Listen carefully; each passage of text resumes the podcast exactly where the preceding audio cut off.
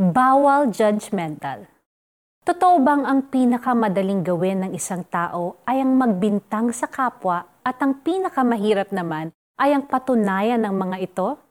Selosa ang napangasawa ni Gado, kaya wala na itong ginawa, kundi ang pagbintangan si Gado na nagsisinungaling, nangungupit sa sweldo, and worst, ng bababae. Hindi na nakatagal si Gado, kaya sinigawan niya ang asawa. Sino naman ang magkakagusto sa akin? Bukod sa sunog na ang balat ko, ay napakataba ko pa. Tumigil ka na nga sa pagbibintang mo. Sige, para wala ng away, ako na ang pumatay kay Rizal at Bonifacio at isama mo na rin si General Luna.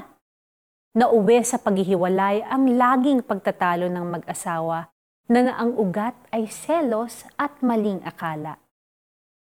In his Sermon on the Mount, Jesus talked about the importance of avoiding a judgmental and critical spirit.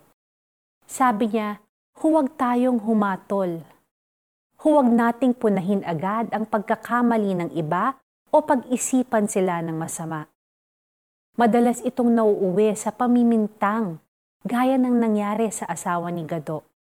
O di kaya ay pagkakaroon ng holier-than-thou attitude, gaya ng scribes and Pharisees. Kaya ang turo ni Jesus, deal first with the plank that's in your own eye. He showed that we are far more tolerant of our own sin than we are to the sin of others. Sa halip na agad hatulan ng mga tao na sila ay ganito o ganoon, ayusin muna natin ang ating mga sarili.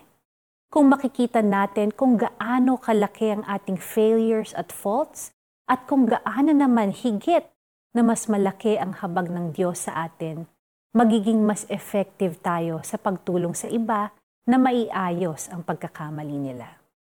Tayo'y manalangin. Lord, I confess that at times I have been judgmental and critical.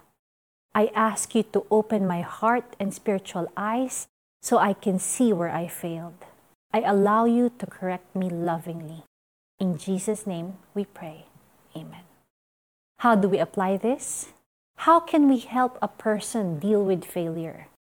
If they have not accepted Jesus as Savior, pray that they would receive Jesus into their heart. If the person is a believer, pray for the opportunity to gently correct them.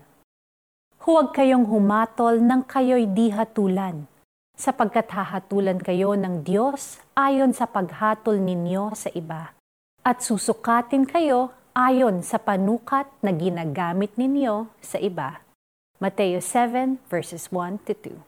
Ako po si Lara Quigaman Alcaraz. Have a great day.